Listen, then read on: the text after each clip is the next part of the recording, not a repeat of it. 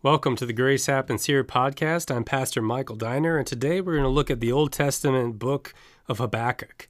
Habakkuk is one of those uh, minor prophets in the Old Testament that tends to get overlooked or forgotten about, but we find here some real applicable stuff uh, for today. Even even though Habakkuk was written around 600 BC, we see that what he was going through and what he was talking about then still applies to us today, as God's word is certainly living and active for us yet today. And so, a wonderful message that Habakkuk has for us.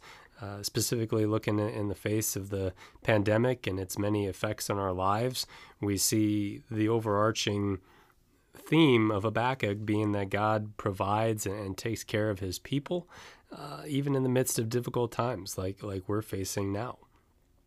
And it all kind of starts with the name Habakkuk, which means embracer. And through this book, we see that God embraces his people. He embraces us as well, and he takes care of his people, even in the midst of the most difficult of times. And so Habakkuk is also a very short book, only three chapters, and certainly easy to get through in, in one sitting. And so I encourage you to take the time to read through the entire book of Habakkuk, and, and you'll be blessed through taking that time to do that and seeing how, how God took care of, of his people in Habakkuk's time, but also the the same message of how he's going to take care of us and provide for us in a difficult time as well. And so I'll kind of give you the Cliff Notes version, but encourage you once again to to read through it uh, on your own time as well, and, and you'll be blessed through that. And so it begins, the, the book begins with Habakkuk asking uh, the basic fundamental question of why. Why is evil happening? Why are bad things happening? And specifically, uh, he's asking this because he sees a vision of, of the, the evil nation of Babylon uh, coming and, and, looking to destroy Jerusalem. And, and he's asking the Lord why. Why, why is God permitting this to happen? Why is God permitting a, a godless um, nation like Babylon to be able to rise to power and, and take over nation after nation and and be evil to people and, and kill uh, thousands of people. Why would a, a good and, and loving God even let something like that happen? And certainly that's a question that we're asking as well uh, throughout our lives, right? Uh, we, we tend to always ask that question of why, why, why do bad things happen to good people? Why, why would God let a pandemic like this uh, sweep across the world? Why, why, when we look at uh, the death of loved ones, why, why would God let those things happen?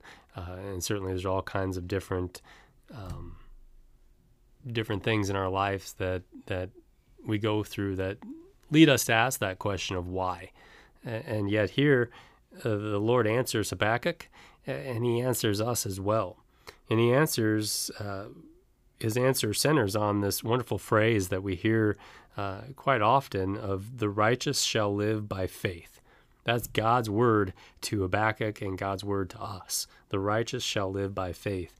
And that uh, phrase is is probably familiar, and one of the reasons is it's actually quoted three times in the New Testament, and that's pretty rare for a Old Testament passage to be quoted that many times in the New Testament. So that right there is is giving us a red flag of saying, uh, here, pay attention to this. This is kind of a big deal for us. And so the righteous shall live by faith. And really, we see Habakkuk in, in, throughout the the book here. Even when he's asking why, he's asking it in faith. Uh, the the the way that it's usually translated is is how long, how long God is this going to last? Um, but really, it's better translated as until when, and that's a cry of faith. That's a cry of faith because until when shows that there is going to be an ending.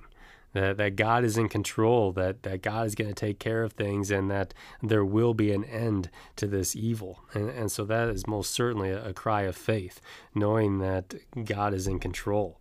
Uh, and so that that's part of that the righteous shall live by faith is that even in our questioning of God and our trying to understand the world around us uh, that you know we we we question that even with faith that trusting that that God is is there that God is not distant that he's present with us that he is going to provide for us and take care of our every need now and for all of eternity and, and that's all included there in, in in the fact that the righteous shall live by faith um, the other part of that too is that uh, we live by faith, which which means that we're not living relying on our own strength.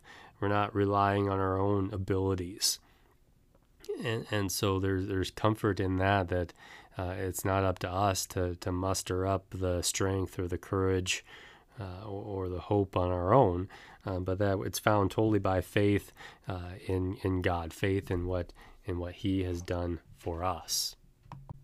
And so certainly uh, as we as the righteous live by faith, we, we do that knowing that we have a God who who going back to the the name Habakkuk, a God who embraces us and cares for us, and He's proven that time and time again, and ultimately proven that uh, this Easter season through the cross and the empty tomb. That good news that because Christ is risen, we are risen and have life and, victory over sin, death, and the devil, and, and anything else that this world can throw at us. And so, um, you know that's that's kind of a a, big deal here uh, in Habakkuk. There, God's answer uh, to Habakkuk. Um, going to fast forward to Habakkuk chapter 3, where we have this wonderful prayer that Habakkuk prays, uh, and it ends the last three verses of Habakkuk rejoicing in the Lord. And I want to share those verses with you Habakkuk 3 17 through 19.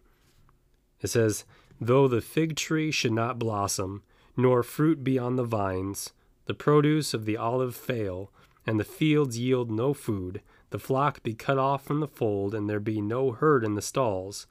Yet I will rejoice in the Lord. I will take joy in the God of my salvation.